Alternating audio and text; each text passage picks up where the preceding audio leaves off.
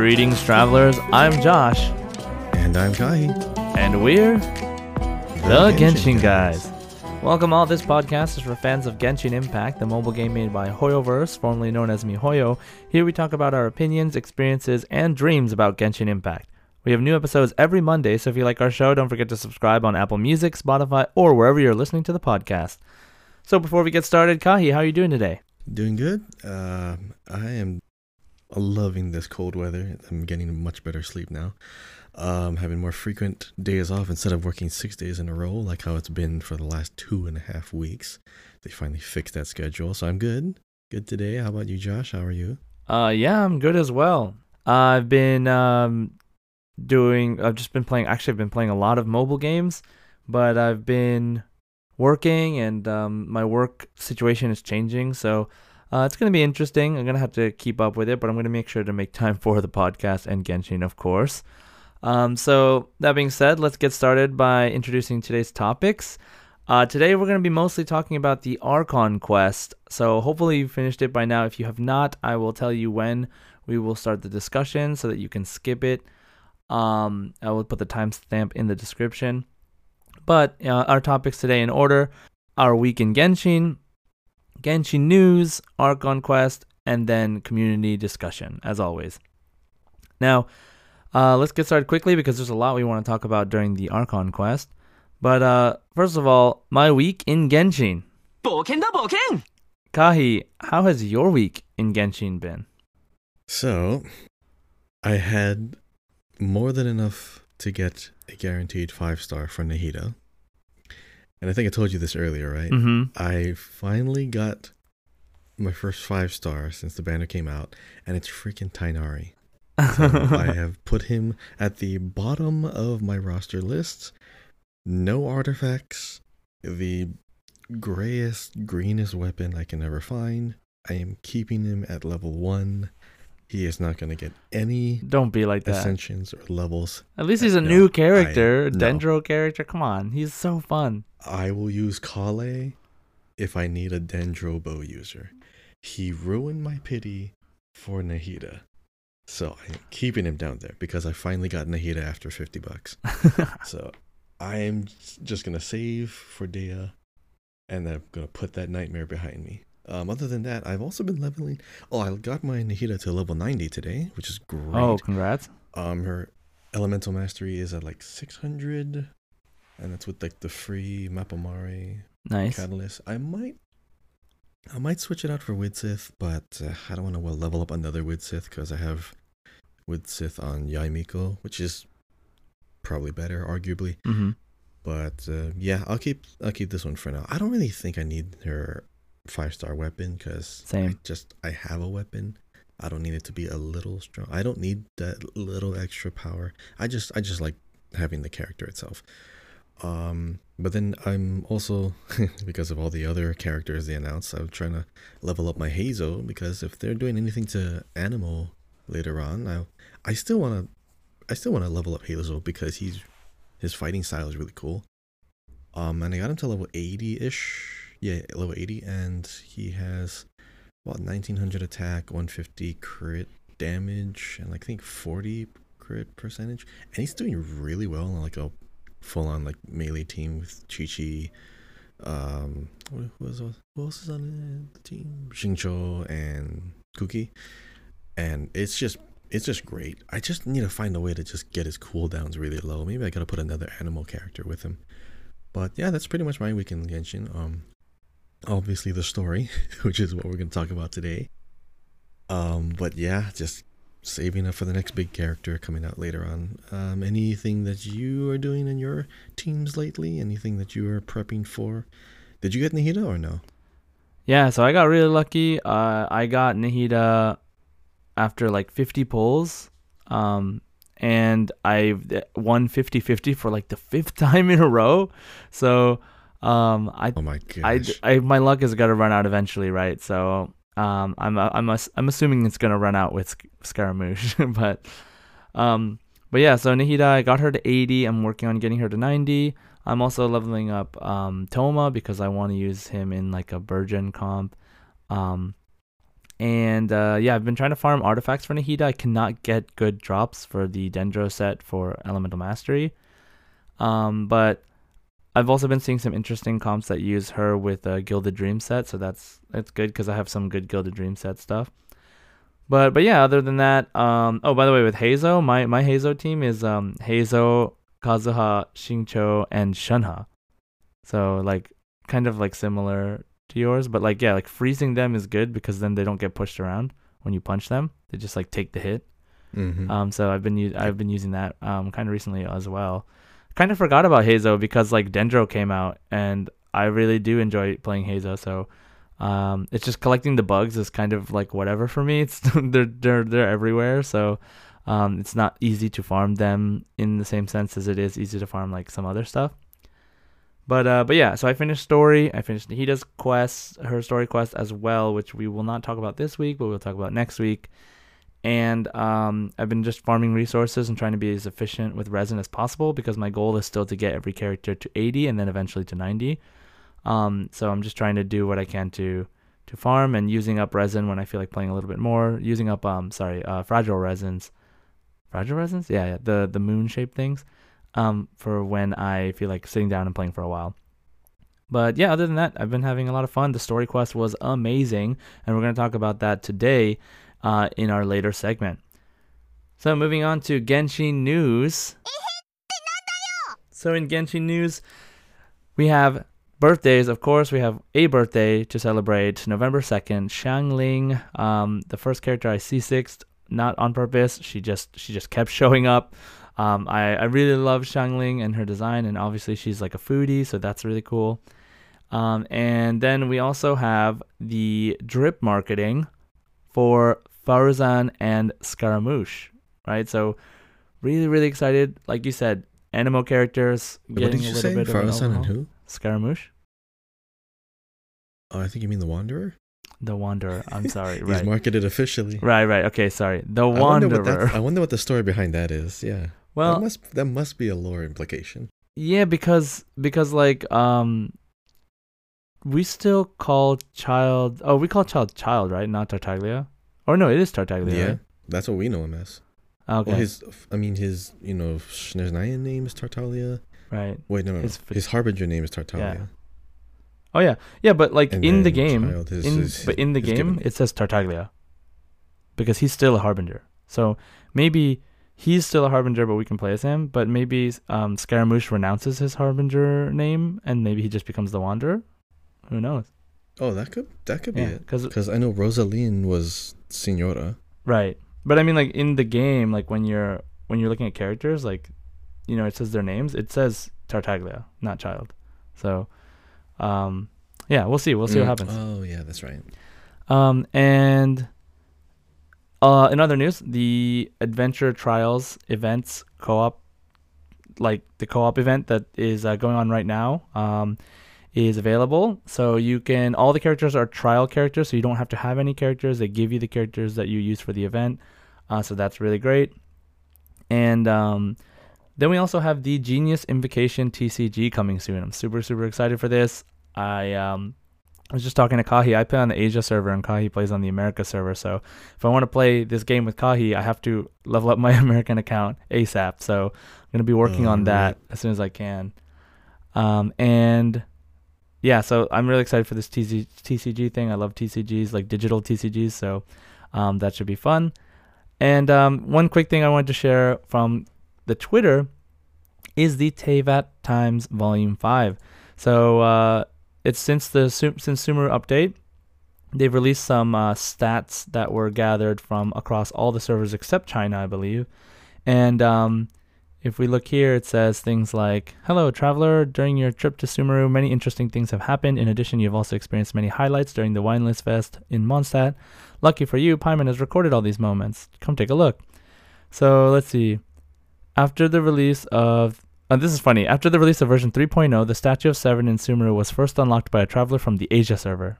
That's interesting. So, like, the first person who unlocked the Statue of Seven in Sumeru was from Asia server, which makes sense because I'm pretty sure Asia server comes out a little bit before America. So, um, yeah. and then let's see. Uh, da, da, da, da, da. So, the our data reveals that 6,000 632,994 travelers were defeated by angry sumpter beasts. and I Wait, really? yeah, and I think that's because It's like they're so Okay. they're so like if you're in the standing in the wrong place, like if there's something behind you and they charge at you, you get you get animation locked. You just get hit like You duk, get stuck, duk, duk, yeah. duk, duk, and then you can die if you don't have I've a. only seen that, but wow. Yeah, I, I, it's happened to I've me, but I've never never had that died. I don't think I've died from that. So that's funny. And then there's like know there's like a pack of them. Oh yeah, but it's, it's just kind of like I don't know. They're honestly, I've never thought that they were even like a threat until like that happened to me randomly once. I was like, I didn't even know they could attack you because I always kill them before they they have a chance. Um, but look at Mhm. this red vultures. So I think this is like a thing in the desert. Red vultures have recently become a favorite target for archery enthusiasts. According to our survey, an average of 1,478,553 red vultures are shot down every day. I I had a feeling a lot of people were gonna try that because when they're flying, the only way you can knock them down is of course you got to use a bow, and everyone's gonna be like, I want to try. That's so try funny. just, just knock one down. And some some people found the formula already. I know. So good, the right? technique. Um, another one was uh, when exploring the desert. Did you see the tumbleweed drifting in the desert? Eighty-one percent, eighty-one point thirty-seven percent of travelers chose to break them, which allowed them to obtain the achievement "Drifting in the Wind." That's great. Yeah, of course you want to break those. Why wouldn't you want to break those? I think I got that. Yeah. Um, I think I okay. I probably ran into one. One traveler seemed to be very passionate about breaking tumbleweed, destroying 294 of them in one day. I like how they mentioned it says it doesn't say like travelers. It says a traveler seemed to be very passionate about break. Like they probably saw this A number. They probably saw this number and were like, "What the heck was this person doing? Let's call them out in this Teyvat an times." extreme outlier. That's so funny. Like probably the next one was probably like 20 or something, and then this guy just like 294 of them. Um, that's so great. Uh, many travelers have attempted to enter the gigantic robot in the desert. However, you are never safe from danger on your journey. Paimon's investigation reveals that, unfortunately, 349,337 travelers were defeated by the lasers fired by the gigantic robot. Dang. That's pretty great. I usually stay away from that robot because I don't really have a reason to go there yet. I mean, I got the the few little Dendroculus that was over there, but yeah, I don't really need to go there right now. Same.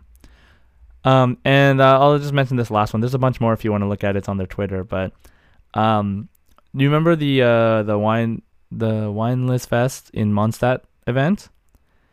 Mm-hmm. Um, Yeah. there was the one minigame event that was like find those like hidden treasure chests hidden by the NPCs, right, or hidden by just the characters.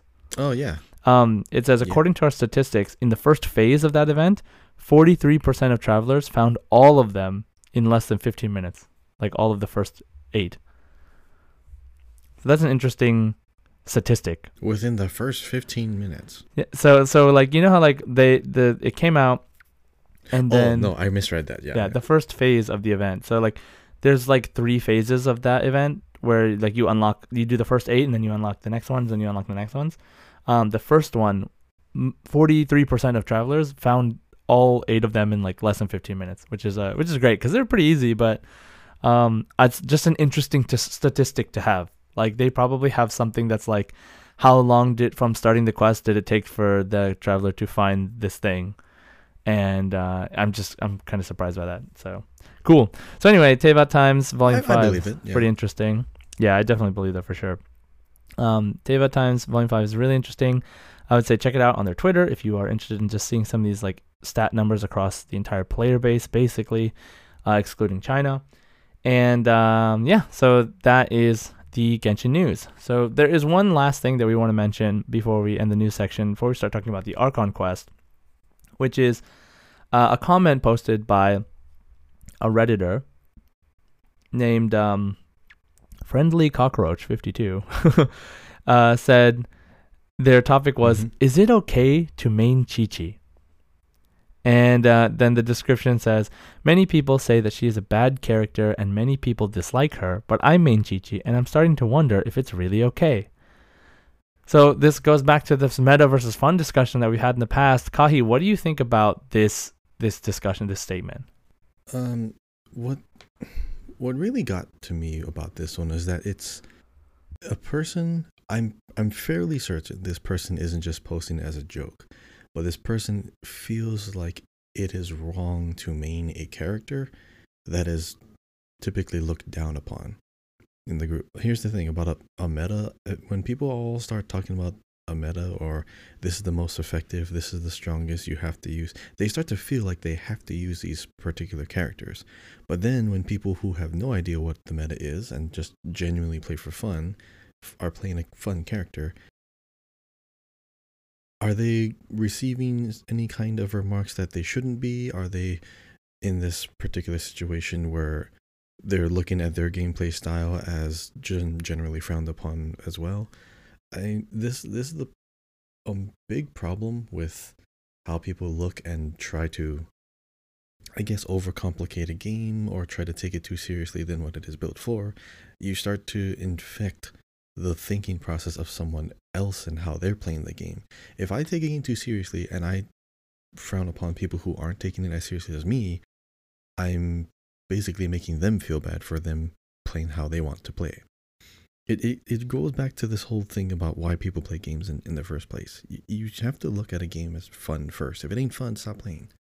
But if you have a person who wants to remain a character and thinks that it's wrong or has some kind of apprehension, some kind of you know reservation that should I because other people tell me I shouldn't, or I want to because I want to, they're they themselves are being less likely to play how they want and find their own fun because other people aren't having fun because they're mad about the game.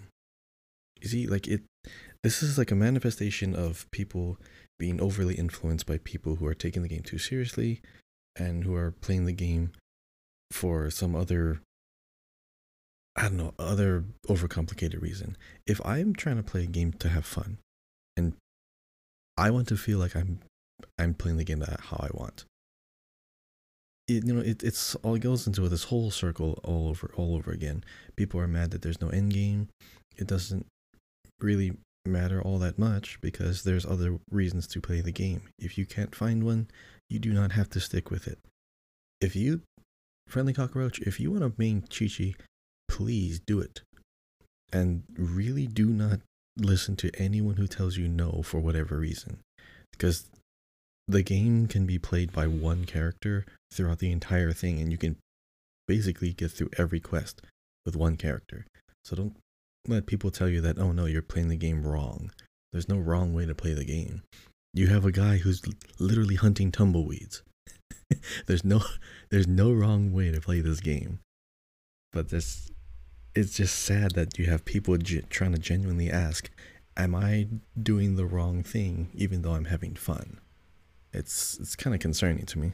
But that's just that's my thoughts on it. Yeah, I, I mean I agree definitely in that like you can play this game in so many different ways. Like I think that the only thing that could be even considered remotely the wrong way to play a game is if you just keep doing something and you keep dying and you can't progress. I guess that's the only way I would even consider the wrong way of playing the game. But other than that, like you can do whatever you want. Like you can play any character, you can use any ability, you can not use any abilities. It's like you can, you know, enjoy the game like you said, if you want to do tumbleweeds, like this game especially is like getting more and more diverse in the things you can do. So like you can you can fish. Soon you're gonna be able to play trading card game in game with your friends.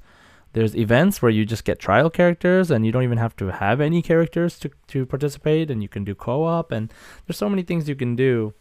Um, and I think that it definitely is not good for the community um, especially newcomers to the community, if we're like basically bad talking or bad mouthing anybody's choice of character because you know there's there's something for everybody and I think that that's a really important mentality to have and I I agree that it makes me feel like um it makes me feel bad for the people who who just want to play a character and other people are telling them they can't do it or or, or play a certain way and other people are telling them they shouldn't.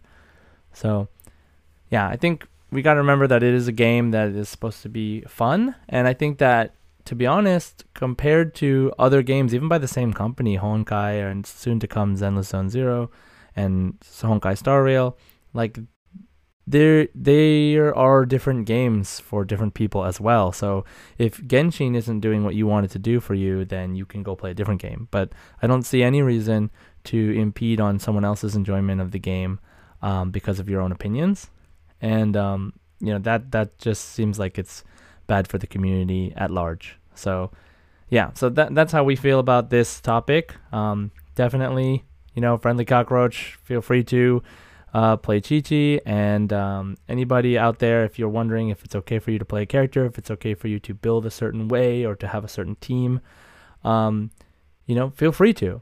And if you're, of course, struggling with uh, in game content or something, it's always also okay to ask for support and advice. But, you know, how what you choose to do with that information afterwards is up to you. So definitely hope everybody is out there having fun playing Genshin and not and it not becoming a stressful experience, especially to be in the community, because I feel like this community is one of the most wholesome when it comes to a lot of different aspects of Genshin. So that's our two cents on that, that situation. So that is our Genshin news segment for today. Um, la- next, we're going to go into our main ses- uh, section, the Archon Quest discussion. Um, and we will be spoilers, talking about spoilers for the story. So if you have not yet completed the story, I recommend that you go do that before listening to this podcast, uh, before listening to this section. And uh, if you have not yet doing, if you have not yet done it, but you still want to listen to us talk about uh, Genshin, like we will be, of course, doing another episode next week. But after this uh, section, we will talk quickly about the community discussion discussion from last week. So if you asked a question, you want to hear our response to it. Uh, feel free to skip this section, which I will put the timestamp in the description, and then you can hear it, and then come back and listen to this section once you have finished the Archon quest. Okay, and this is just the Archon quest, not Nahida story quest. So uh, feel free to um, finish the uh, Nahida quest at a later date, but I would say if as soon as you can, finish the Archon quest so that you do not get spoiled anywhere else. so all right, so that is I'm our begging you. yes, that it is so good. So that is our spoiler warning. You have been warned. Feel free to pause the podcast now and go play it, and then come back. Uh, that is also a thing. So great, let's get started. So let's talk about the Archon Quest, Chapter Three, Act Five. Akasha pulses, the Kalpa flame rises from Genshin Impact, and um, we will talk really quickly. I will just summarize what happened in this Archon quest, and then we will start talking about our takeaways and um, you know interesting lore bombs that were dropped and our opinions and thoughts on that as well. So this is going to be a pretty lore heavy discussion. So um, you know, sit tight and uh, let's learn together. Okay, so first part of the Archon quest is the uh, quest titled "Through the Pre-Dawn Night." So there's five subsections, five um, sub quests within this quest, and um, through the pre-dawn night, uh, just as a quick summary, is um, the plan that Alhaitham, Cyno, uh, Dehya, and the Traveler put into had to have have discussed is uh, started to be acted on, and the first major part of the plan was getting the uh, Eremites into Sumeru so trying to sneak them in through Cyno's um, Cyno's authority as the general Mahamatra, and um, we kind of get like some like we don't get told the plan right away. We kind of have this like sort of non-linear progression where we're going through the plan and then we're getting a flashback of like when they talked about the plan, and it uh, it keeps things interesting for sure. So this this um beginning part ends with getting the Eremites successfully into Sumeru. Um, now the second subquest, which is as by a god's side. Um, we talk about Tighnari's encounter with Dottore. We see like a flashback of that happening. We see Dehya and Dehya's encounter with Dottore. You and Dehya are following Dottore. He spots you at the dock in Port Ormos, and um, you basically know that he's he knows what you're up to. Um, later, you see the Balladeer through Balladeer's connected consciousness. Um, he's talking to you, but Paimon sees you kind of just zoning out and talking to nobody, but actually Balladeer is talking to you and confronting you. And um, then he gets angry, and Tighnari gets struck by lightning because that the Balladeer creates, and is kind of out of commission for like the the next half of the of the quest. But um, the plan is proceeding. At, the plan is proceeding pretty well. Um, and Nilou is the doctor leaves um, Sumeru, and Nilou is recruited into the team, into the plan, which was kind of part of the plan in the first place, but um, it ends up working out anyway for them. Now, uh, part three is uh, Janagabar, Jana, hmm, Janagarbade, Janagarbade, Nagarbade, Jagarbade. I don't know. So, uh, this day is the day that the uh, Academia uh, annually, I believe, um, puts more information into the Akasha terminal. They update the information into the Akasha terminal. It's a big deal. Um, now, during this day, you go with Alhaitham to confront Azar, the Grand Sage, who is the leader of the scheming of creating a god using the Balladeer, and you uh, you confront him. Um, you and Alhaitham and Paimon put on this act that makes it seem like Azar is in control, but actually you everything is according to plan. Um, you go into a kind of jail cell that's near Nahida and near the san- the sanctuary of Sa- Surasthana, and you are able to connect to Nahida and wake her up through your connected consciousness. What I really love about this scene, by the way, is that like the traveler has like fully actual voiced lines, which is super cool, and I really really hope that And they he do that more. Yeah, he's, Nahida. Complete opposite from his quiet, some like silence. So what's what's funny is um. I did this quest with my with my wife side by side, and she has Lumine and I and I have Aether, and so Aether is like actually just screaming at the top of his lungs, but Lumine's not. so like Lu- Lumine's like Oh what? Lumine's like Nahida, but then Aether's like Nahida. like it's it's really uh really intense, but uh but anyway, it was, it was interesting to see it both um both ways. And uh, so yeah, you wake up Nahida, or you're you're yeah, you wake up Nahida, reach to her consciousness. Um, Nilou, as part of the plan, does a dance outside of the academia to distract the guards. Um, and uh, there's this whole thing about Alhaitham putting um, false information into the Akasha. And then Cyno confronts Azar um, a- at the sanctuary where um, Nahida was held. And basically, you know, uh, Cyno shows his scary side, which is pretty cool. And then the next quest uh, is where the boat of consciousness lies.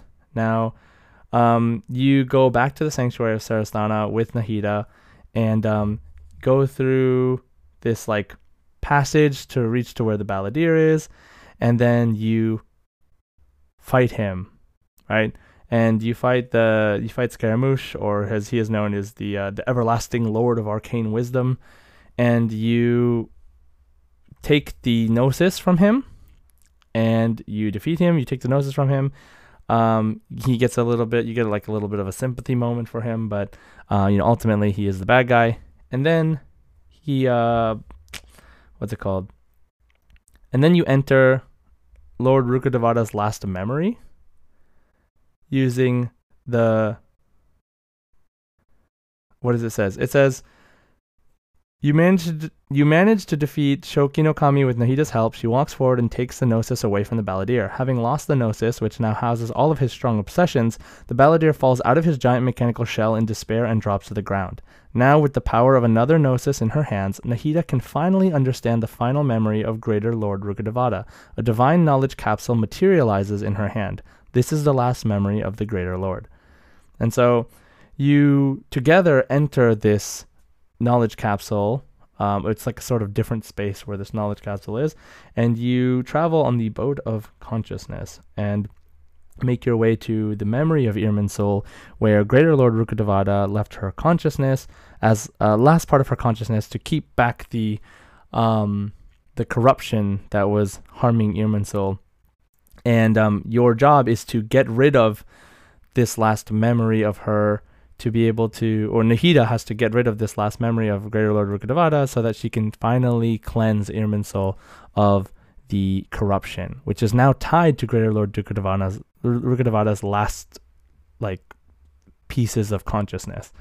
Um, and so it's very, it's kind of abstract and uh, kind of confusing, uh, I think, at first, but as you were going through it, it sort of makes sense that um, you know, the, that Greater Lord Rukkhadevata sacrificed everything she had to stop this corruption from spreading, and um, the only person that can finish this job is the the reincarnated version of herself, which looks the same, by the way, um, which also implies that they are kind of actually the same. Um, but there is, uh, you know, a lot of difficulty in Nahida trying to process what she wants to do because if she does this, if she cleanses the Irminsul of the memory of Greater Lord Rukkhadevata, everyone will forget her. It is like the great Lord, Greater Lord Rukkhadevata never existed.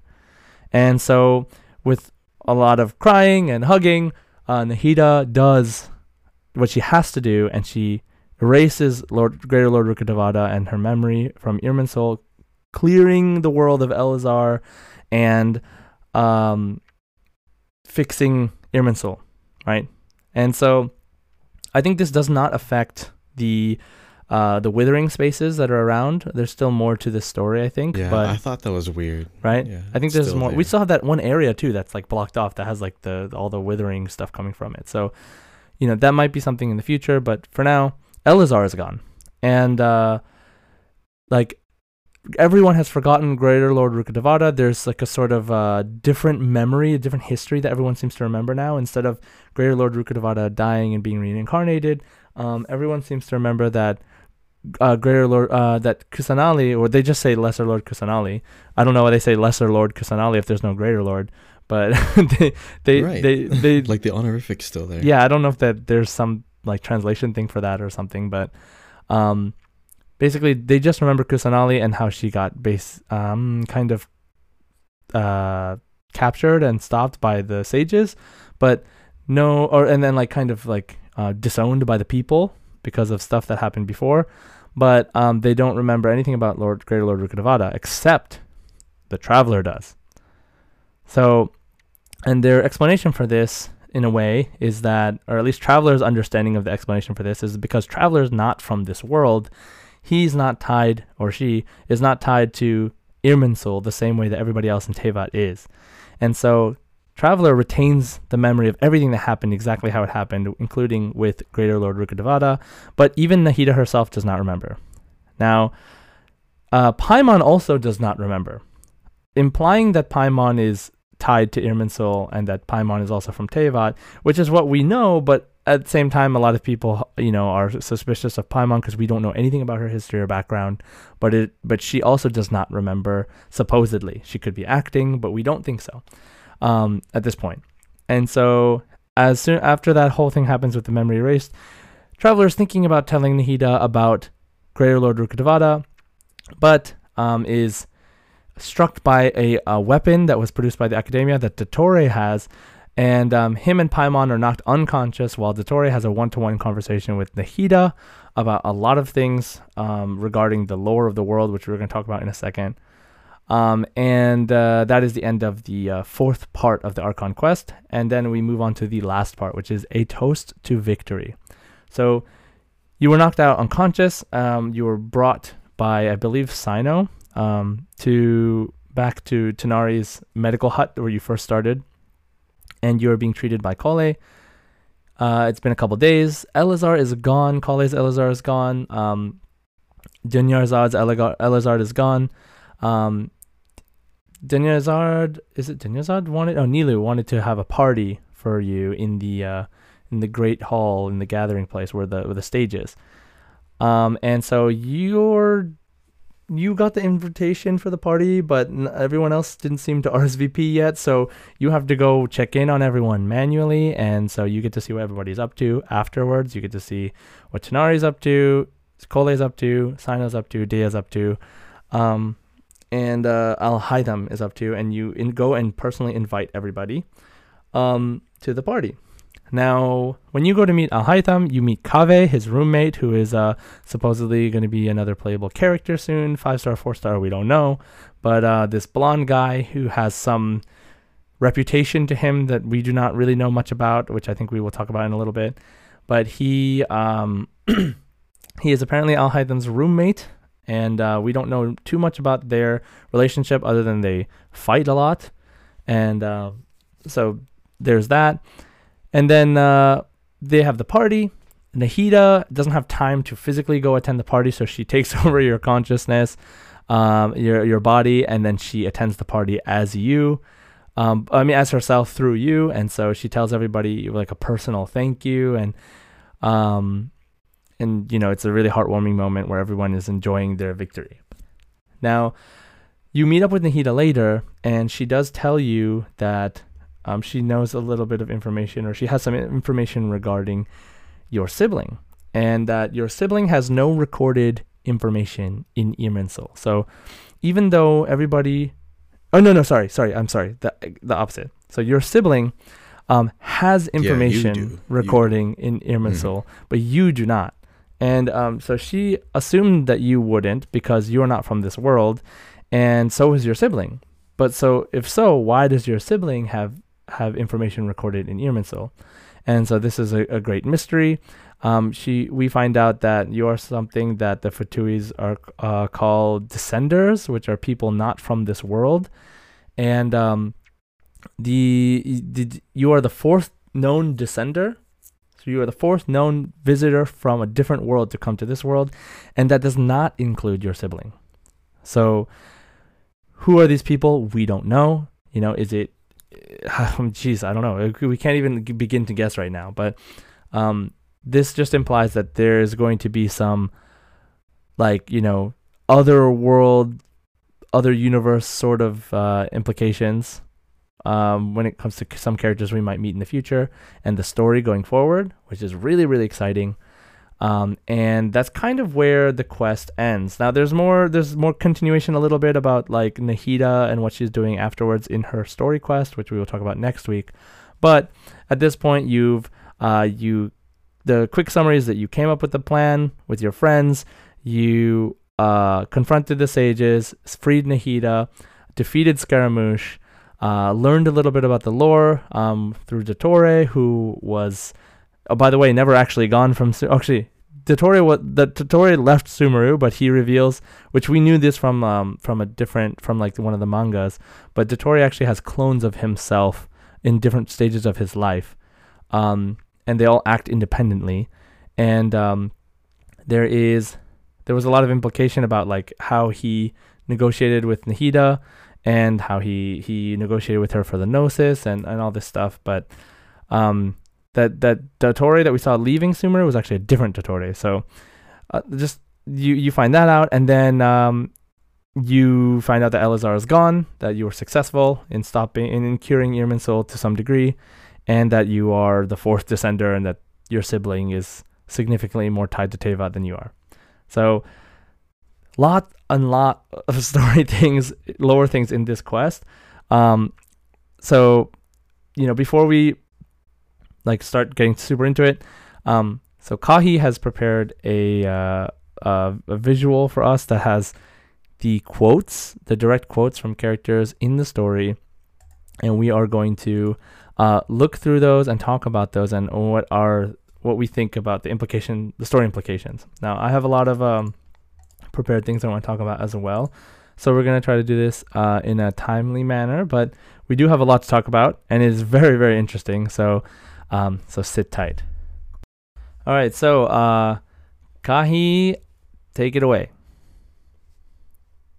All right, so this uh, this isn't like all of these very specific quotes, but it just is a particular moment during the speech that is definitely worth talking about. Um, when Nahida was talking with Dottore, and you know Dottore, you know, puts us to sleep, and he's trying to get the gnosis from her. She threatens to destroy it, and is the first time she ever brought up a phrase called the heavenly principles. Now, the thing about her using the phrase the heavenly principles in the statement itself, uh, at least in English, heavenly principles are not capitalized. So they're not necessarily people or entities, but they are probably just like effects. Kind of like how we use uh, the word God either with a capital G or a lowercase. I don't think it's ever used as a lowercase g, but you know, when you're talking about like heavenly principles, are those like living beings or are those things that are like effects or powers?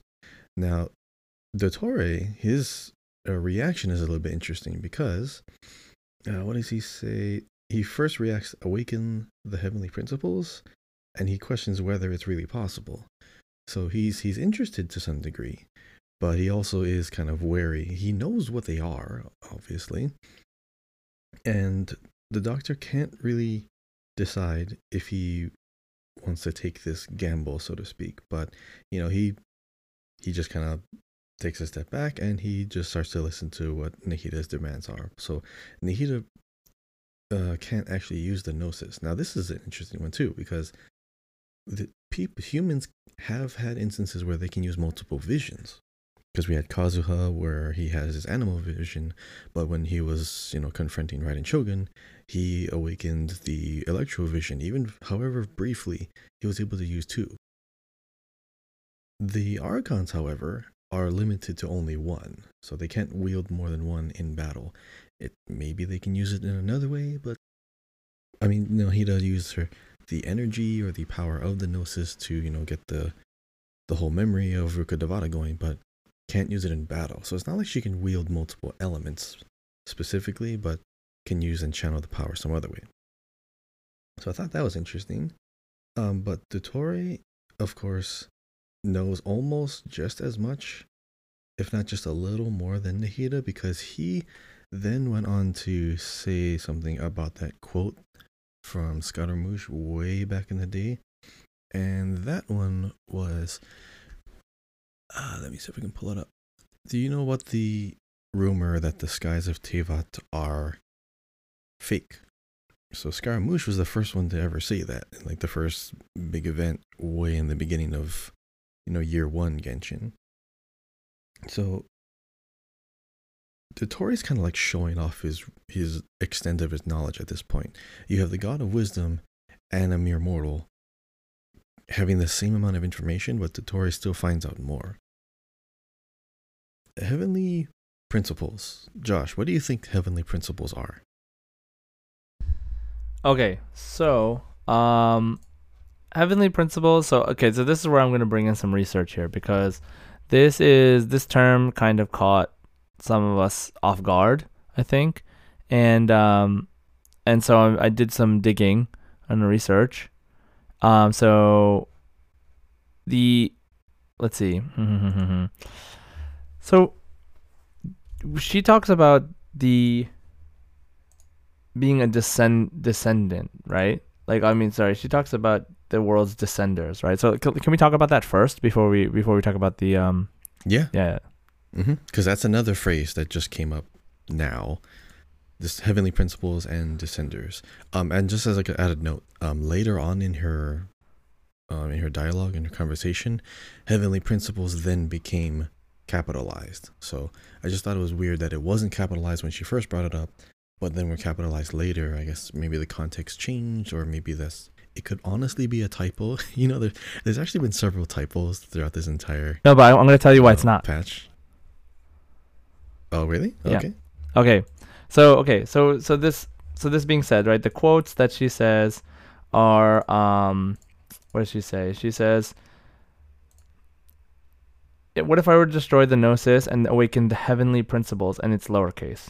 And then Dottore says, Is that possible? And then she says, in capitalized, the heavenly principles have been silent for many years, but the gnosis are symbols of their control over Teyvat and all the laws. And then I assume the heavy heavenly principles wouldn't just stand by and let extensive damage to its laws take place. So that's capitalized heavy heavy uh, heavenly principles.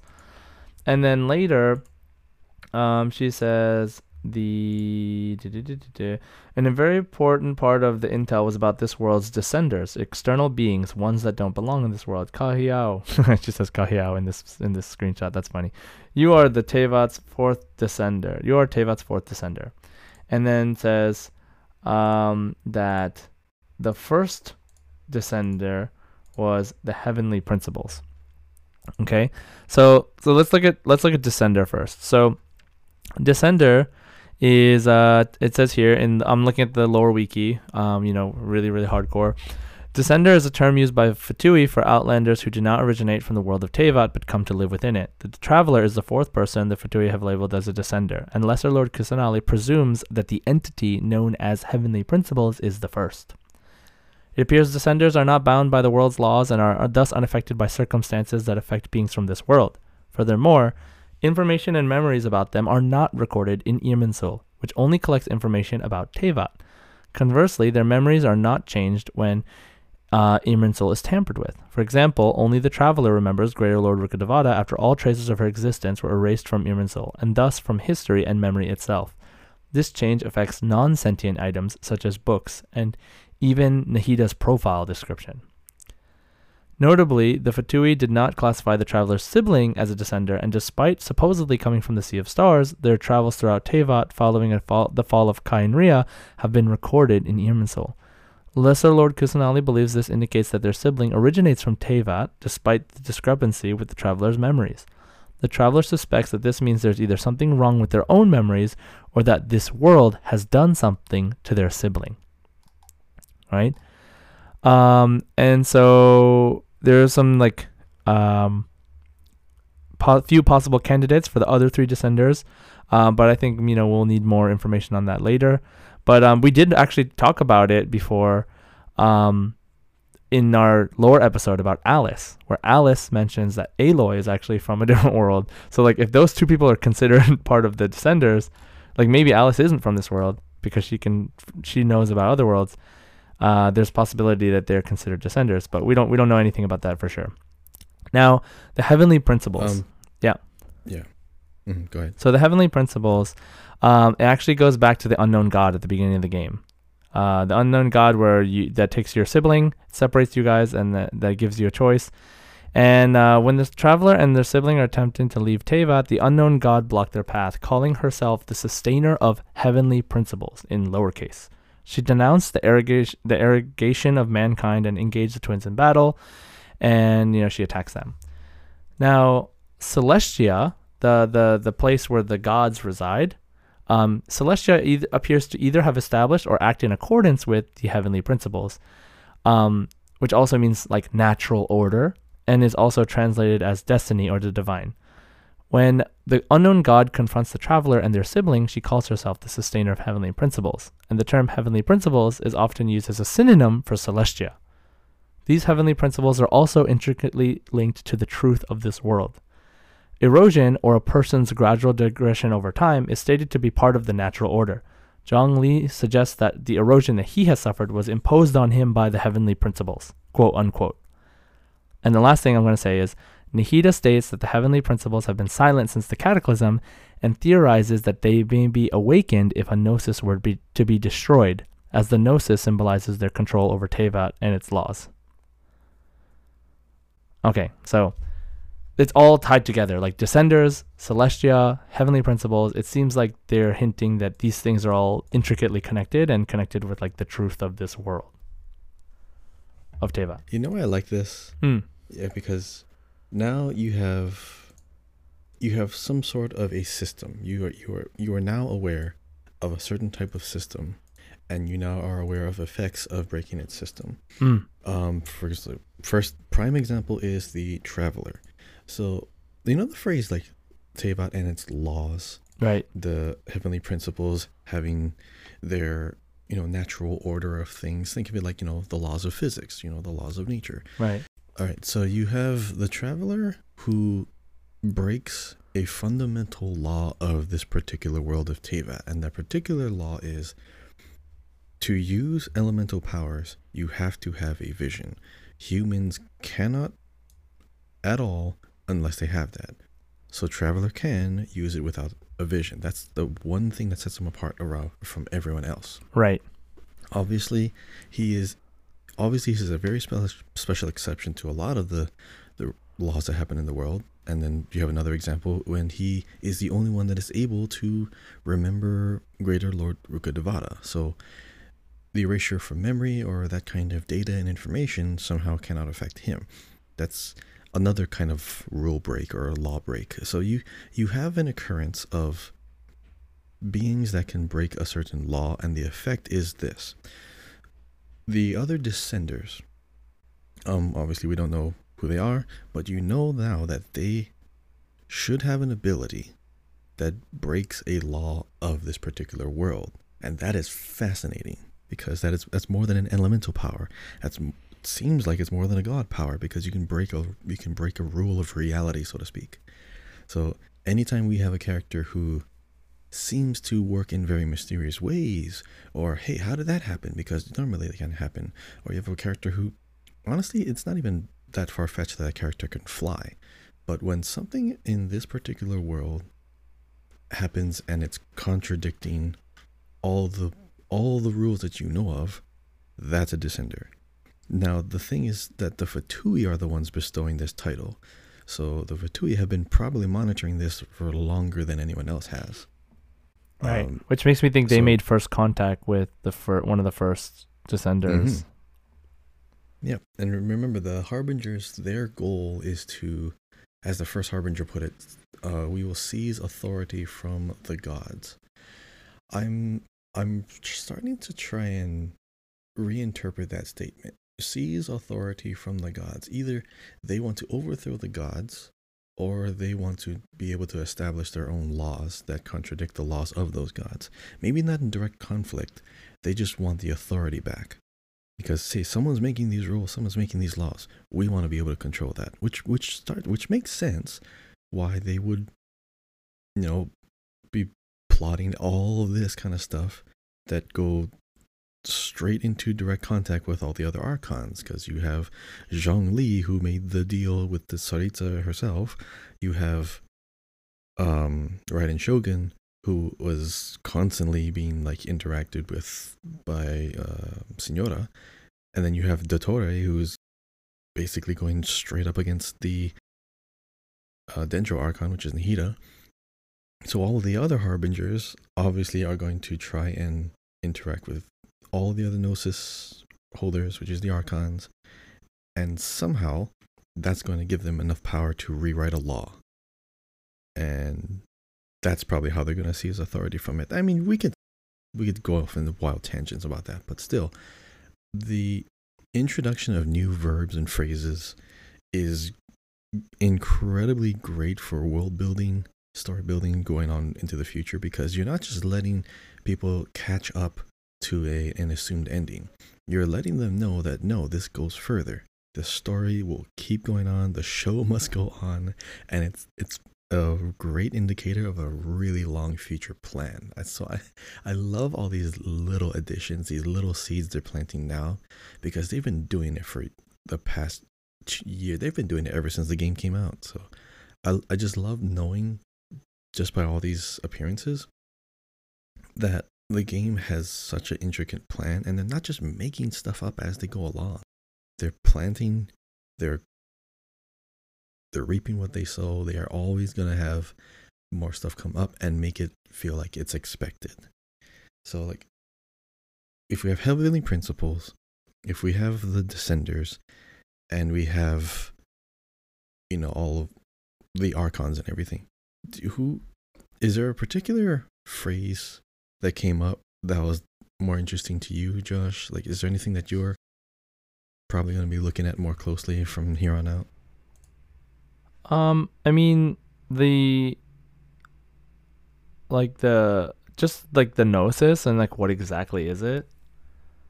Um, you know, not now knowing that it's like because because we know that the archons have a gnosis, and that that has something to do with their power, and but they also can operate without them, or it seems like they're they're because like something about like Venti's body was created by the power of his gnosis right? Like we talked about in the Vanessa um, in the Vanessa lore episode. Um, Venti's body couldn't be healed by normal means, but he could go back to the tree. But because his body was, it was because his body was specifically created for him.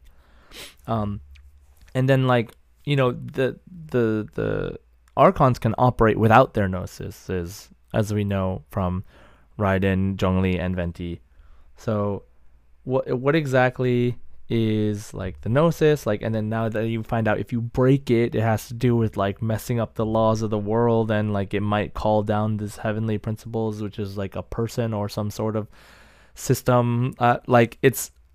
I'm just really curious, like how they interact with gnosis is like, and then what's ha- supposed to happen when, um, when uh, they gather all of them, like what their plan is. Are they gonna break all of them at the same time? Like maybe that's their plan. I don't know. Like maybe the Dottore made it sound like he didn't know, but maybe he does. He does know. So I don't know the gnosis thing and this um the heavenly the heavenly principles thing, uh, as well as the skies are fake.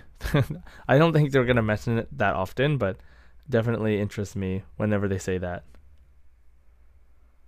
Um, keep in mind though, um, Nahida used that destroying the gnosis thing as a bluff, because even she didn't know if it would.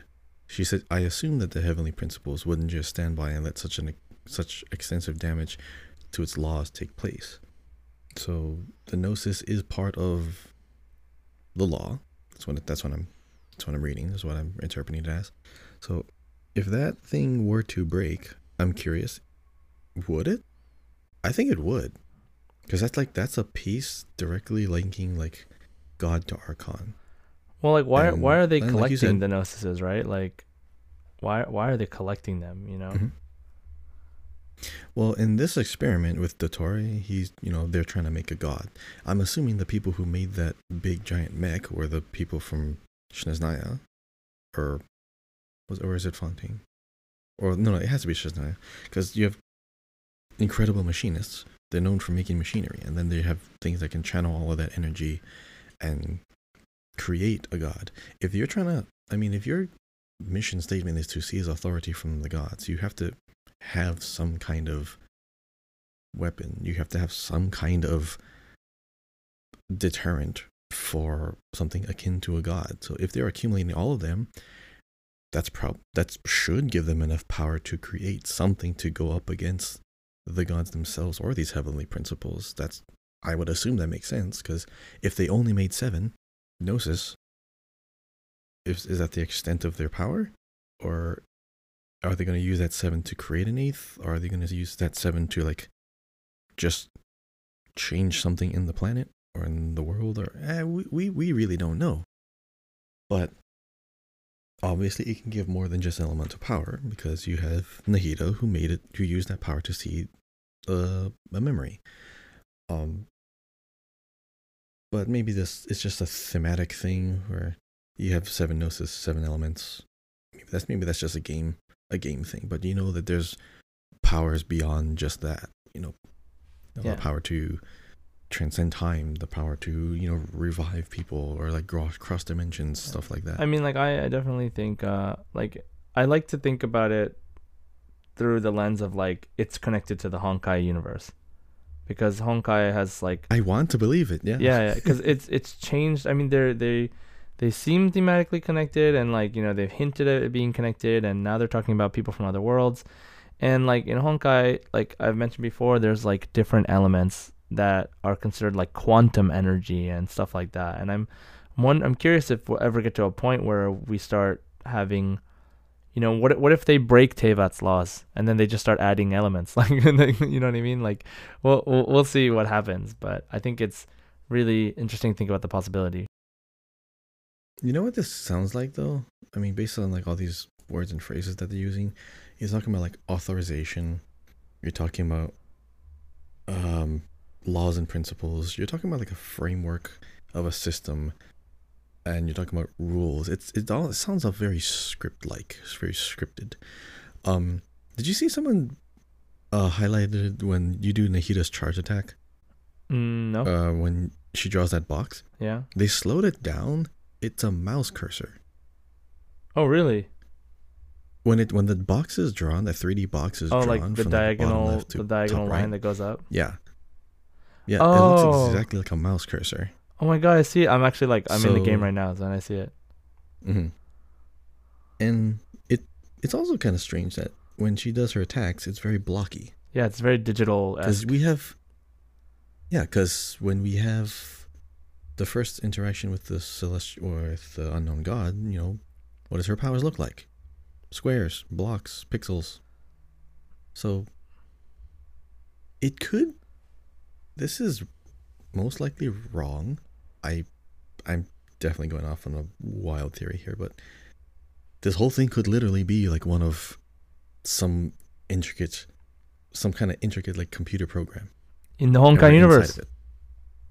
In the Honkai universe, yes, because Honkai is very digital, Yeah. and this one's very not. So if if they're if they're trying to seize authority from the god, so to speak, are we trying to like reauthorize ourselves to write our own program? If you look at it, that's kind of what we're doing, or that's kind of what the Fatui want to do. It kind of leads us to our community question later on, but that's I thought that was very interesting small little hints. They could mean nothing, but it's just fun little visual effects that kind of lead you to believe that it could be. Yeah, like what's the implication, right? But um after after the whole like talk with Nahida thing, they started to talk about more about Fontaine, which is most likely the next place we're going to go to. Yeah. Well, it says the Um, next space in our journey. Like they just say that straight up. Mm-hmm. Okay, uh, there's there's so many lines I have to remember. Um, what was that thing about Fontaine? Focalor, Focalor, yeah. So even then, Focalors will still make herself present at just about every trial. So Fontaine is known for a place with a very strong judicial system. It seems that she just likes to immerse herself in that sort of atmosphere. Generally speaking, the Hydro Archon Focalors won't preside over individual trials. Um, and all she says about her personality is that it's interesting. So Yeah. yeah, there's not much to go on about that. But uh, is there any? Do you know of any other in, instance of the name Focalor? Yeah. So I'm To I'm me, gonna this is the first time I'm hearing it. I'm gonna explain that. Um, I wanted to explain that. Uh, okay, I'm just gonna do it now since it's like timing wise.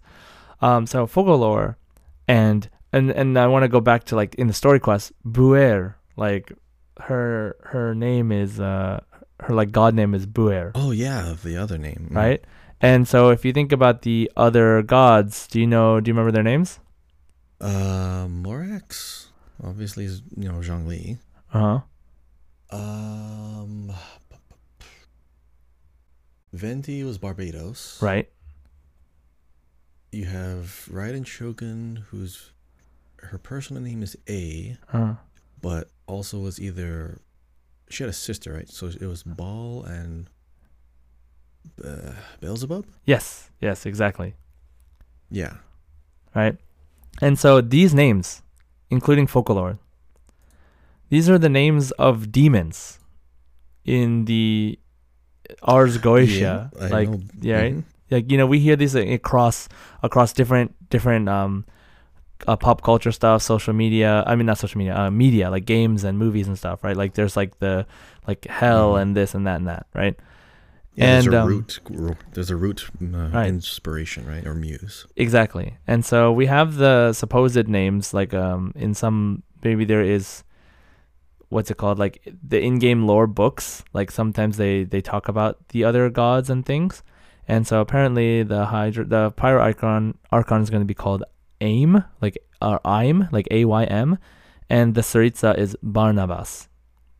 And um some people have pointed out really really interesting things that might be a coincidence but are most likely not in some way.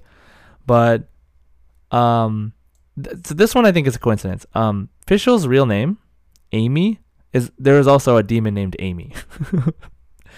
But it's a pretty common name so like i don't know if that has to do with anything with anything but maybe you know maybe there's something there. Uh, all the other names are not used except for one really important name that is the name of a demon so, um, what's it called? So like I'm looking at like a, a wiki for the uh, the Ars Goetia, or like the the seventy two pillars, or the Lemegeton, like the Lesser Key of Solomon. Like these are all names for this like book of demons. Um, and so they have names, like they have titles. So like Duke Barbatos, President Buer, um, President or Count Morax. Right? I think they say Count Morax. Actually, I think the the the the the, the boss fight. Call I think he calls him Count Morax. Um, and Azdaha? yeah, Azdaha. I think he says Count Morax in his uh, translation for his subtitles. Um, and then there is who is it? President Amy, and then there is um, who is Focalor, Focalor, Focalor, uh, Duke Focalor. But there's one really important one I want to tell you about, Kahi. There is What is it? King Paimon. Are you serious? The, Paimon is one of the Oh names of the demons in the book that uses the same book that all the gods get their name from. Oh my god. Paimon is the ninth spirit of the Ars Goetia and the king of hell that is the most obedient to Lucifer.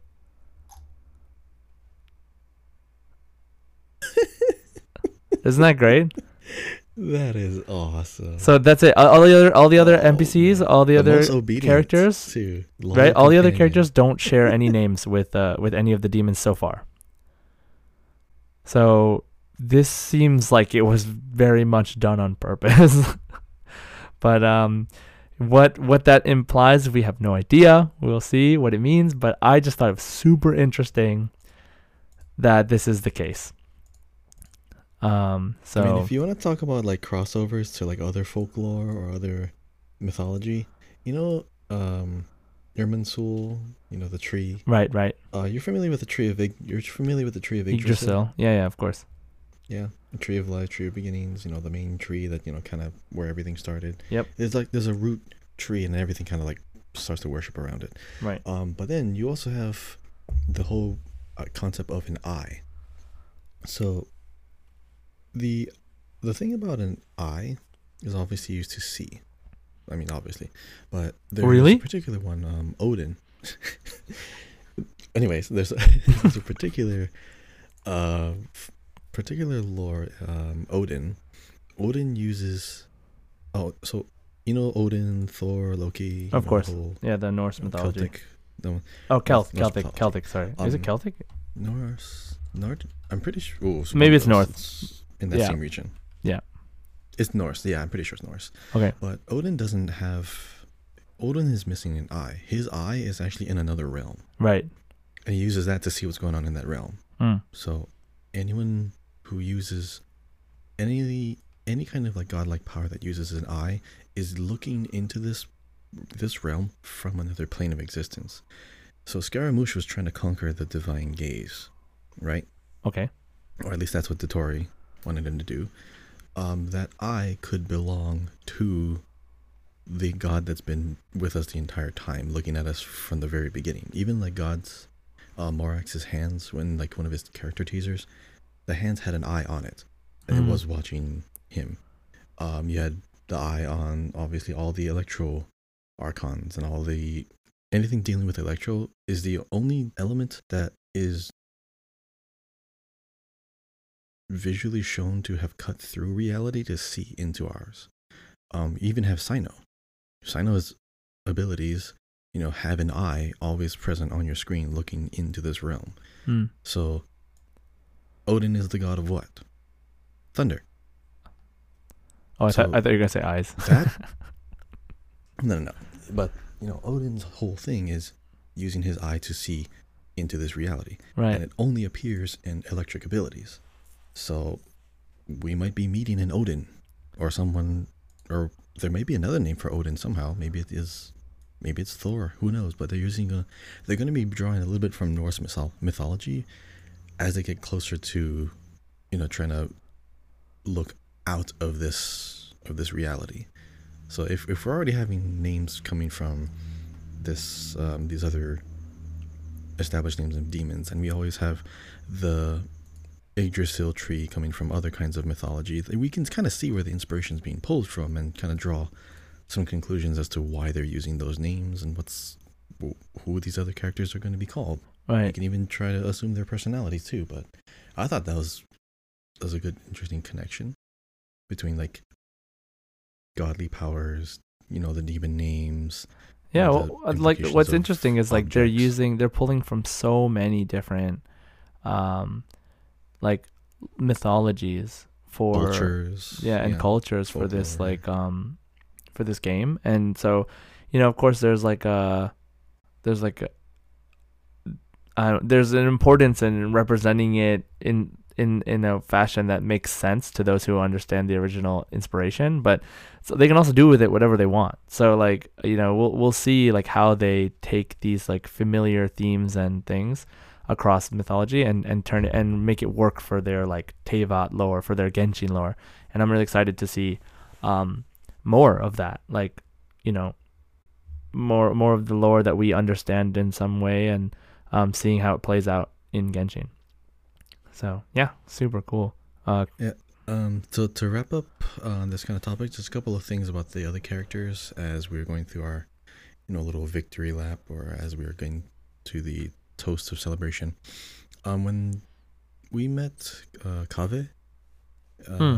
Alhaitham uh, introduces him and says, "You're the renowned Kaveh, light of the Kshahrewar.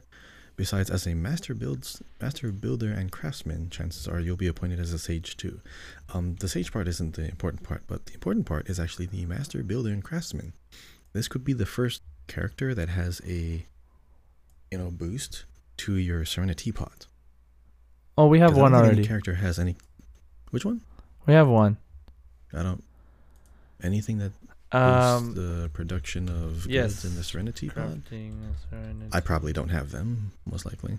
Well, I mean, even if that's not the first, but it would make sense why this person's bonus would be, you know, towards crafting materials or Serenitea Pot because you're building buildings and, you know, furnishings. But I really don't remember if there was another character that had a bonus for furnishings.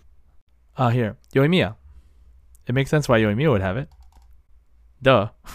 My main character. Oh, Uh, when Yoimiya okay. crafts decoration, ornament, landscape type furnishings, she has a 100% chance to refund the portion of the materials used. okay. Well, Yeah. I would suspect that Kaveh would have a similar ability. Just yeah, I think so. They clearly say it right from the outget, uh, right from the get go. Um, and speaking of sages, uh, from that statement, Alhaitham says four of the six great sages were possessed by the desire for power and attempted to create a new god. Um, they imprisoned the other two rational sages.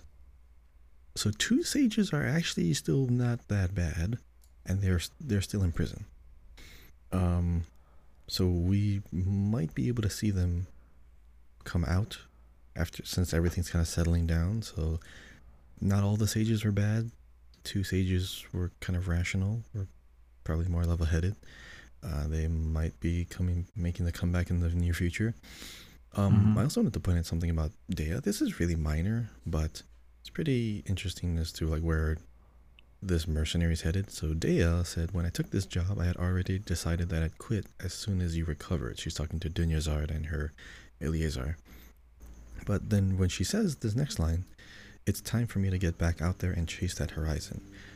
In the game, she is standing on the pier looking out to the ocean, saying, It's time for me to get back out there and chase that horizon. I think she wants to be a pirate. In which case, she might be joining Beidou's crew. I knew you were going to say that. Because Beidou was the first time you saw, you know, the ship, the Crux. Then Kazuha appeared when you went to Inazuma, just before you went to Inazuma. And now we have Dehya, who kind of wants to go out there too. Oh my goodness! I, I think I think she's recruiting like all of like these people from each region to be. Dude, It's not part Kahi, you're so dude, Kahi, you're so funny because like I thought about this too because because this is because Beidou's like like your favorite character and Dehya's like your next favorite character. So of course you want them to be She's together. But it makes sense. There's a line. There's a direct cor- connection now. She's looking at the water, looks at the horizon. She wants to get back out there and just be a free spirit and everything. It makes total sense why she would. She has a claymore. Beidou has a claymore. Come on, Oh my god, you're right. it's, it's destiny. Oh my god, it's so funny. But yeah, um, and we'll see, right? Like, I would love, um, to see the continuation during her her story quest, right? When she comes out as a character. So that'll be fun. Yeah. Um, anything about the story that uh, really, really resonated with you? Anything that you really, really want to look forward to in the in the future? Um, I don't know about like look forward to like everything. I've pretty much said most of the things that that I'm really excited for. Obviously, I'm super excited for Fontaine, um, which is going to tie into the community question that I've set up for this week. But, um, Kaveh's background. I'm really interested in that. I was just kind of browsing through the wiki, and maybe we can do an episode on Sumeru and on the academia because there's so much information on the academia that I was not aware of. They have the names of everybody that's part of the six darshans and part of the six great sages and all this stuff. And um, I think it'd be really cool to talk about that and get some context on Sumeru for us. Um, I'm curious how much. I'm assuming that like that we're gonna do because usually there's like one or two interlude quests before we move on to the next Archon quest. So um, I'm really curious if like Kaveh is gonna be like a main player in this in this quest, so that we can get to know him. Um, and uh, you know what like just curious about whatever's gonna happen next. Like because obviously Scaramouche is gonna be part of it. I think Scaramouche, and I think by the way, I don't I forgot to mention this. I think actually I did mention this to you, but like Faruzan is uh is said to be a machinist. Like that that's what they said in her Mm, in her yeah. um official drip marketing thing. So I think that she is straight up from Fontaine. She's gonna be like kind of like our Kazuha, which was like the first character from a region we haven't been to yet. Um, I guess Tartaglia's technically that too. Um, but uh, but like right before Inazuma came out, we got Kazuha, and then now it's like before Fontaine's coming out, we might get Faruzan, and um, I'm really excited to see some of that like different style, like mach- using machines and stuff and fighting is going to be really cool. So um, yeah, so we'll see. I'm really excited about Fontaine, and I'm really excited about finding out more about Kaveh and, and what happens during the what happens to Scaramouche during the interlude quest. So, yep, pretty cool. So thanks Kahi for the uh, for the the quotes and for preparing the uh, the keynote. Now, um, so much story stuff to talk about. You know, we could keep going forever. I mean, there's so much speculation, but we'll you know split it up into no more podcast episodes for sure. So keep listening if you're interested in the story. Let us know. Uh, tweet at us. What was your favorite um, part of the Archon quest across all of Sumeru? Was there? Did you like the Sabzeruz festival? I know a lot of people didn't, but uh, I thought it was pretty interesting. Um, I've this these cutscenes like when you're fighting Scaramouche, so good. The boss fight is pretty fun. Uh, very interesting, very different.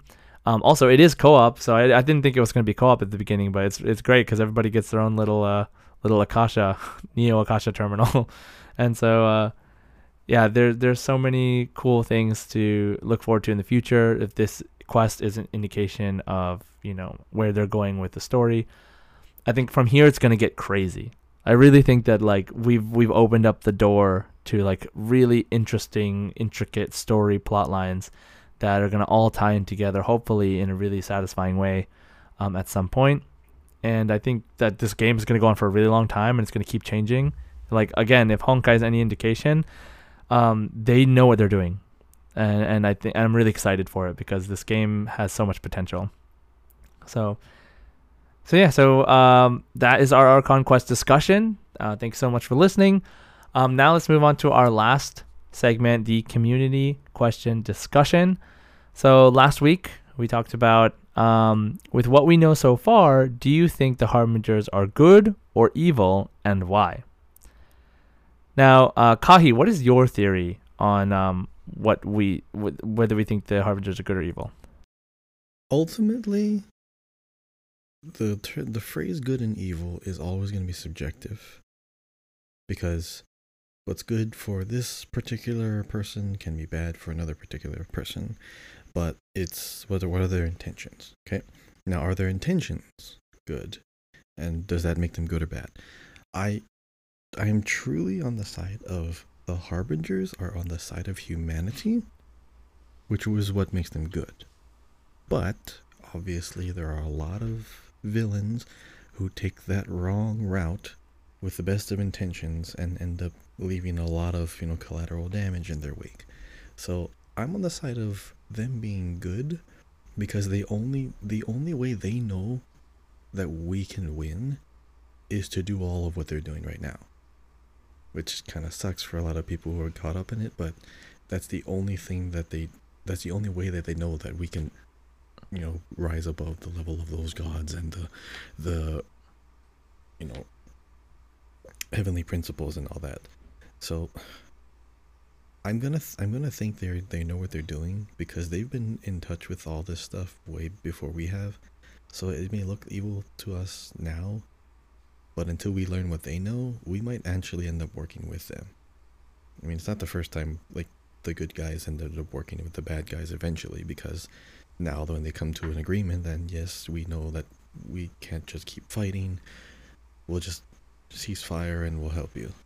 That's kind of where I think it's going. So I, I think they're ultimately good because they genuinely they genuinely want what's best for humanity, even though they kind of want to position themselves at the top of it all as they go into their plans. So yeah, I think they're I think they're good. If I had to classify it, yeah, probably good. Nice. For me, I think um I think that they've you know, they've kind of painted the Fatui to be bad guys in general. Um but you know, whether the harbingers themselves are good or evil might be like a whole, totally different thing. Obviously, they've we've we've um sympathized with Childe, with Scaramouche, and even Signora to a degree. Um, but I think that we like I think that most of them are gonna be painted in some like good misunderstood picture. Um, I'd be really curious to see if Dottore ends up being like on the side of humanity because he really feels like he's like kind of selfish and um, that you know even like what he's already done has been really selfish. Um, and so um, you know, and we still don't know if the gods are considered good or evil, like you know, in the end actually. But um, I think that there will be some harbingers who we probably won't get to play as and are probably just evil. and then I think that um, we will see some uh, backstory to some of these characters. I really want to play as Arlecchino. I really want to play as Colombina. I really want to play as the Cap- Yeah. El Capitan. I really, I actually want to play as Oh, Dottore. Capitan. but uh, since like Capitano. since I hear rumors of like Dottore being a playable character, um, I I feel like he might he might be a good guy. Like they might. Uh, oh oh that's right. My my theory for Dottore was that there is good Dottores because there's so many Dottores. Yeah, There's So, one of them. One of Yeah, at least one of them is Yes. gonna be like on our Mhm. side, and or at least like it aligns with us more so than on the Tsaritsa. And so I think that this Dottore will help us against the other Dottores and even maybe the Harbingers in general. So, so that's why I think Dottore it, like can have both good and evil. But uh, but for most of them, I think most of them are gonna be good, but some of them are not gonna be good. I think some of them are just gonna be straight up evil, and because you gotta have some antagonist, right? Like, um, I don't know if they're. I would say that they're just a group of good guys. Like even in the end, after we learn all their stories, I, I feel like I wouldn't say they're a group of good guys. But you know, everybody has their own thing. So maybe they're victims of circumstance, kind of like Childe. Um, but we'll see. So You know uh, hilarious? yeah. Oh wait, tell me, tell me. if they bring if it'd be hilarious if like they bring a version of Dottore into the game that's like the tiny child version no, and he'll be like the only tiny child male character. That'd be and so then you funny. can't help but feel bad for him. Like you can't just you can't just give a character who's mean to Nahida and put him on a banner because no one's going to want to roll for him because they don't like his character. They've always positioned banner characters in such a way that you like them. So how do you make people like Dottore after he's done all this? Well you introduce the cute chibi version. Oh my god, no, dude, no, then- no. there you go Yeah, make him a child claymore user. Uh, there was like uh, one of the, one of the things is that a lot of people are really hoping for, um, was like more more tall guys. so like every one of them. Yeah, yeah they have they have the same stature Yeah, I but mean, it's it's cool. I They're think- cool guys. yeah, I just still. think that uh, I'd be I I, I want to see like as much variation as possible. I guess so. You know, for me, it's either way. But I think that Dottore would probably like maintain his look. Um, so like his like blue hair, tall guy look. But um, yeah, I think you have to be a different kind of character to be like a chibi. So, but I would love to see a chibi boy character. That'd be really interesting. Um, so yeah, so let's let's move on to some of these uh, community answers. So you know, what do we know so far? What do you think? Harbinger's good or evil? Um, so Primo Gem is God says good. Looks are everything. If they look good, they're definitely good. All right. I, I mean, argue with that because when mean, you uh, saw Zhongli, he's a mortician, and he's wearing black, but he looks good, and he turned out to be a good guy. So yeah, that's the sound logic. What's that? Okay. All right. I'm not gonna say anything. Moving on. Dendro femboy Febs. I mean, dot dot dot. They're kind of Fatui because Childe is Fatui, so Fatui equals bad and bad equals evil. Happy face. Yeah. See, see, sound logic right there too. Kahi, what are you, what are you gonna say about that? exactly. Yeah, every every step of that phrase was perfect. Oh, I have no idea where that was going, but I have I have no issue with this. there is logic. So there's basically logic saying that um, Childe is bad also. All right. So the Mhm, yep. traveler, the traveler says, "I treat the harbingers like I treat Childe. Annoying because you have to fight them, but can be good if they tried." P.S. Do you think that every element will get their own area on the map? Hashtag down under. nice. Uh, good eye, mate. Oh, good eye. So, um, I treat the harbingers like I treat Childe, and I say. Okay, so they could be good if they tried. I like that. Like it's kind of like um, we, you know, again with this, with Childe as an example of like us being sympathetic toward their backstory. Like if they want to help, they can, but maybe they're helping the Tsaritsa for their own reasons. So, and maybe if we get rid of those reasons, or maybe we get rid of the Tsaritsa's influence, maybe they'll join us right? Like maybe if we say like we have something enticing for them to join our side, um, then they might just join us. You know, so we'll see. But th- I mean, the whole thing is loyalty is a thing, but who knows? Like, we don't know how they got together. We don't know what, what the circumstances are. So, um, but Childe seems to be really, what is it? Like, Childe seems to be really keen on helping the Tsaritsa attain her vision. Isn't that right? Doesn't he say like he wants to, to help the Tsaritsa? Mm-hmm. Yeah, because they helped him and his family, so he feels like you know a sense of responsibility to pay them back, but also a sense of loyalty because you know he's he's a free spirit, wandering spirit, but he has something to still be his guiding light. So I, it's I don't know what kind of relationship that is to the Tsaritsa, but he he does you know he is loyal because he feel like he feels obligated to, but doesn't focus on that obligation as his reason. Right. Yeah, so we'll see how that, that ties in later once we actually encounter him again in the story, maybe even in his, you know, harbinger position. Like maybe he's we fight him on the other side. But he's still on our team, so that'd be really funny. so, um uh this PS, do you think every element will get their own area on the map? Yeah, it's assumed that like we'll get all the nations, we'll go to all the nations of the seven elements that we have so far. So um I think they we will get our own area on the map for everything. Um, so we'll see how it goes. Um, and I like the hashtag down under. So great, great. Um, next is Griffles. Their chaotic disturbances would be classified as evil. However, they act with blind loyalty to the Tsaritsa. Also, they are likely in the dark of the Tsaritsa's true end goal and are just agents of chaos. What do you think about that, Kahi? I believe that. yeah, I believe that too. I believe that because the the main harbinger hit I mean, if you didn't already know this, we had an episode like where we were talking about the inspiration for the harbingers. All of their names come from this particular like uh per- performance troupe in Europe. Um and like the names uh Pulcinella, Arlecchino, Tartaglia are those names of those members of the group. Um, I forget that the I forget what this was, but there's a, a YouTuber by the name of Marco Meatball.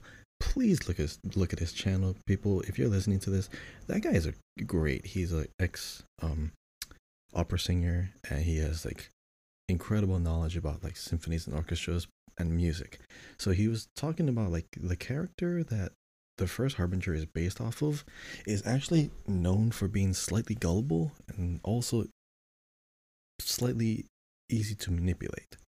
So I do like this particular um, statement by Grifols. Like, although they are likely in the dark, also they are likely in the dark of Tsaritsa's true end goal.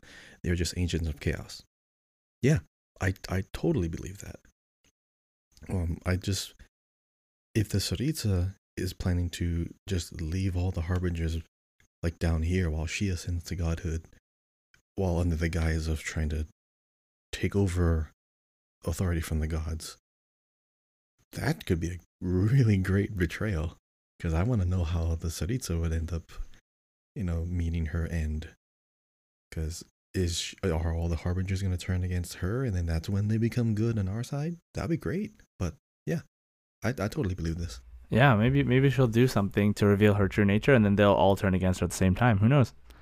Um, so Sam says, I think that kind of depends, since all the ones we've met so far have tried to kill you, but Childe is nice to you, but also, uh, uh, ass- assigners, maybe Signora? Signora. Yeah, yeah. I think that yeah, that autocorrected, Signora. So, uh, Childe is nice to you, but also Signora seems to have no respect for human life. Yeah, she was kind of like, you know, cold. I mean, that's her thing, but like, she was uh definitely, you know, when she got Venti and the way she talked, I think it was hard to see her as like a, a good guy character in any way. But then, you know, you find out like through her, you know, demise ultimately that you know she had her own hardships that she went through and her own reasons, but we'll never know. Supposedly, um, you know, we will never know from her at least like why she did what she did or why she was there. So, um, not like in the in detail. So, we'll see. We'll see what happens. Um, but because I I think like it's about like she lost a lover or something like that, right? Um, I don't know. I'll, Ooh, I I'll don't know about yeah. that. I'll look it up but later, she- but yeah. she she Mhm. she like you know I know it's like she doesn't want to be called a witch and and all this stuff. So, um, it was pretty sad, from what I remember. I remember the emotions, not the story. so, um, the time. yeah, semantics, right? So, um, Lex Luthor again, hello, welcome, uh, says evil, but only pawns of greater evil, even beyond the Tsaritsa, who I think is just m- amor- amorally trying to establish Amorally, yeah. yeah, trying to establish global Snezhnayan dominance. So, you know, basically trying to establish global Snezhnayan dominance at all costs, you know, whatever she has to do. Um, a pawns of a greater evil beyond the Tsaritsa. That's interesting because Tsaritsa is painted as the top bad guy right now. Um, there is potential for Celestia, some beings within Celestia, to be considered bad guy, which is why Tsaritsa is going against them in the first place. But um, right now is the one we're trying to stop, as well as the Abyss Order and, and all this stuff, right? Because we still have the Abyss Order, and technically your sibling is the leader, is what we understand, and then Tsaritsa is leader of Snezhnaya and the Fatui. So, and those are the two groups that are constantly uh, we are fighting against. So, uh, I think that that's interesting to think that she's being controlled by someone else because I think we're just not even that far yet. We haven't even met her yet, so it's kind of hard to imagine that there's an even greater evil behind the curtain. But what do you think, Kahi? I mean, I wouldn't doubt that there's always going to be a greater evil above just who we're thinking now because we're only seeing like what we can see from our perspective and the effects from all the people that are within our vicinity, even if they're like countries away. But what about the countries further than that?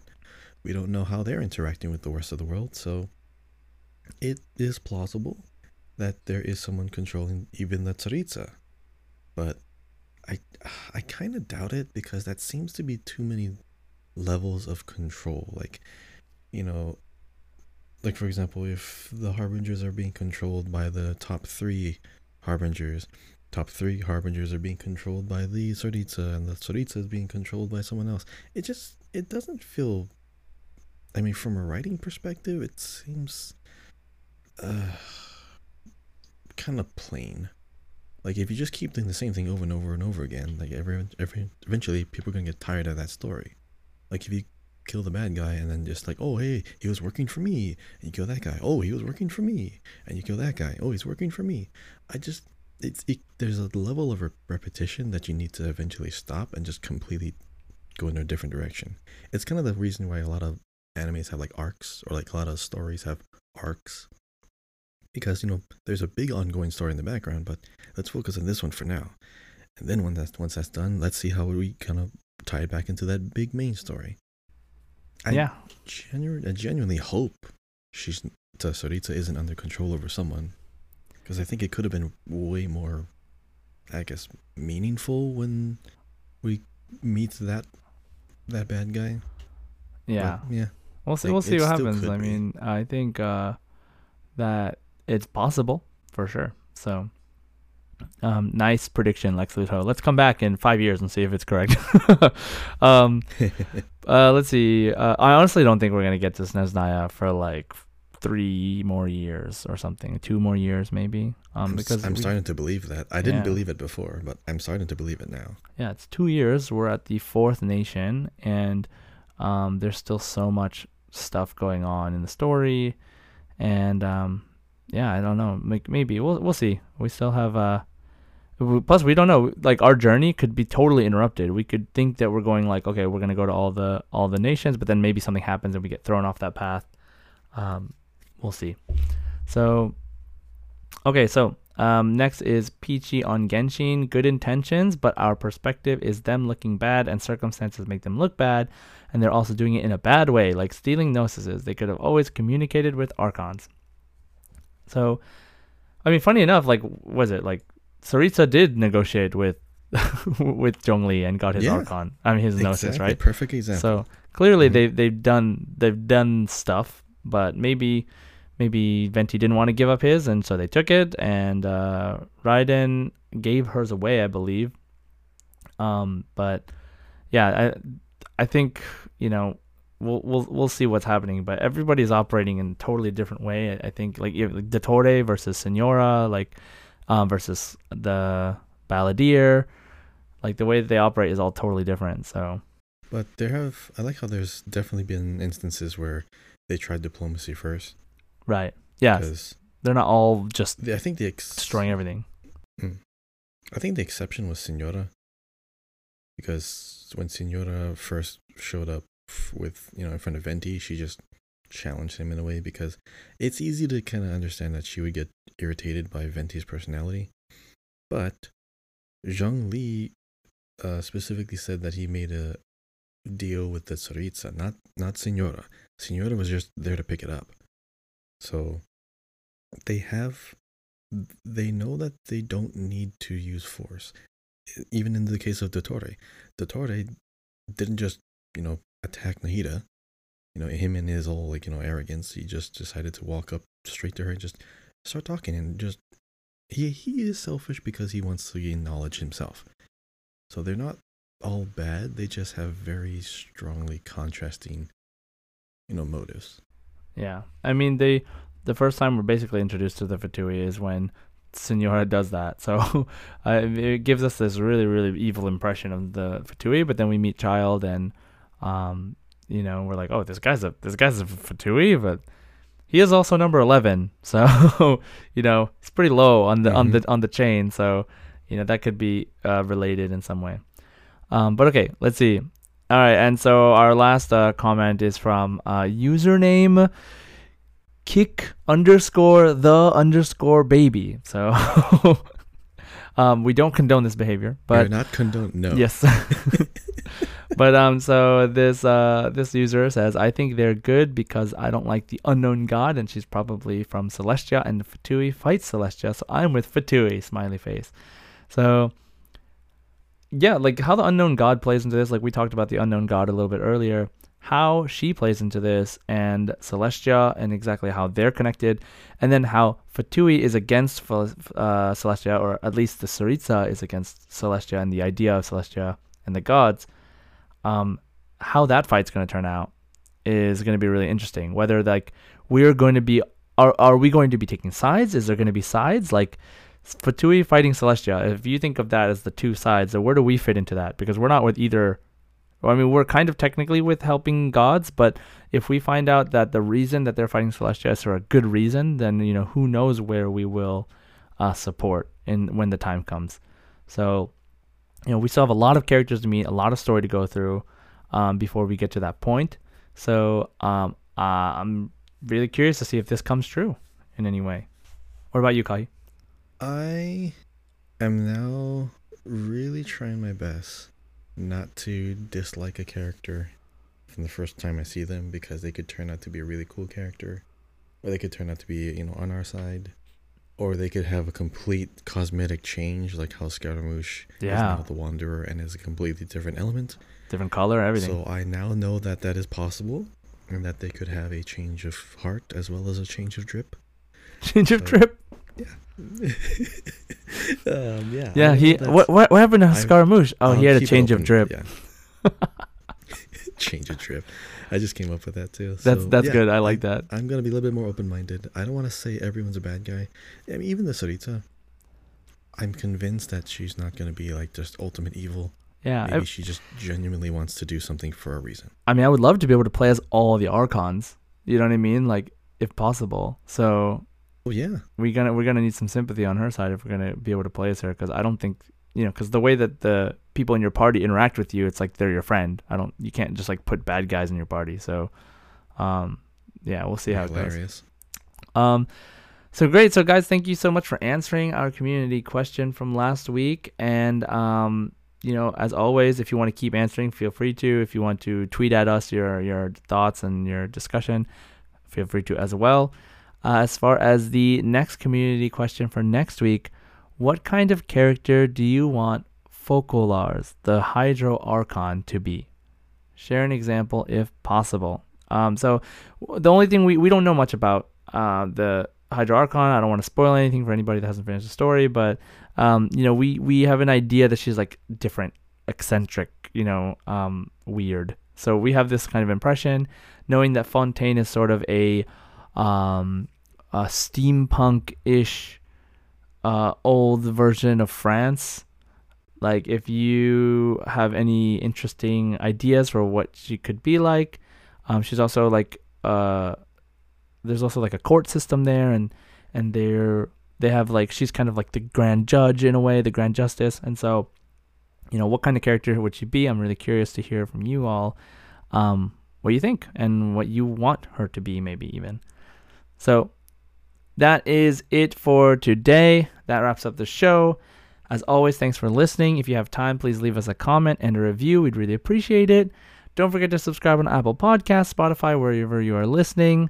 Uh, follow us on Twitter once again at Genshin Guys Pod. Um, Kahi, where can they find you? K A H I Y A O, pretty much everywhere. And um, yeah, Genshin Guys Pod, definitely send us some questions.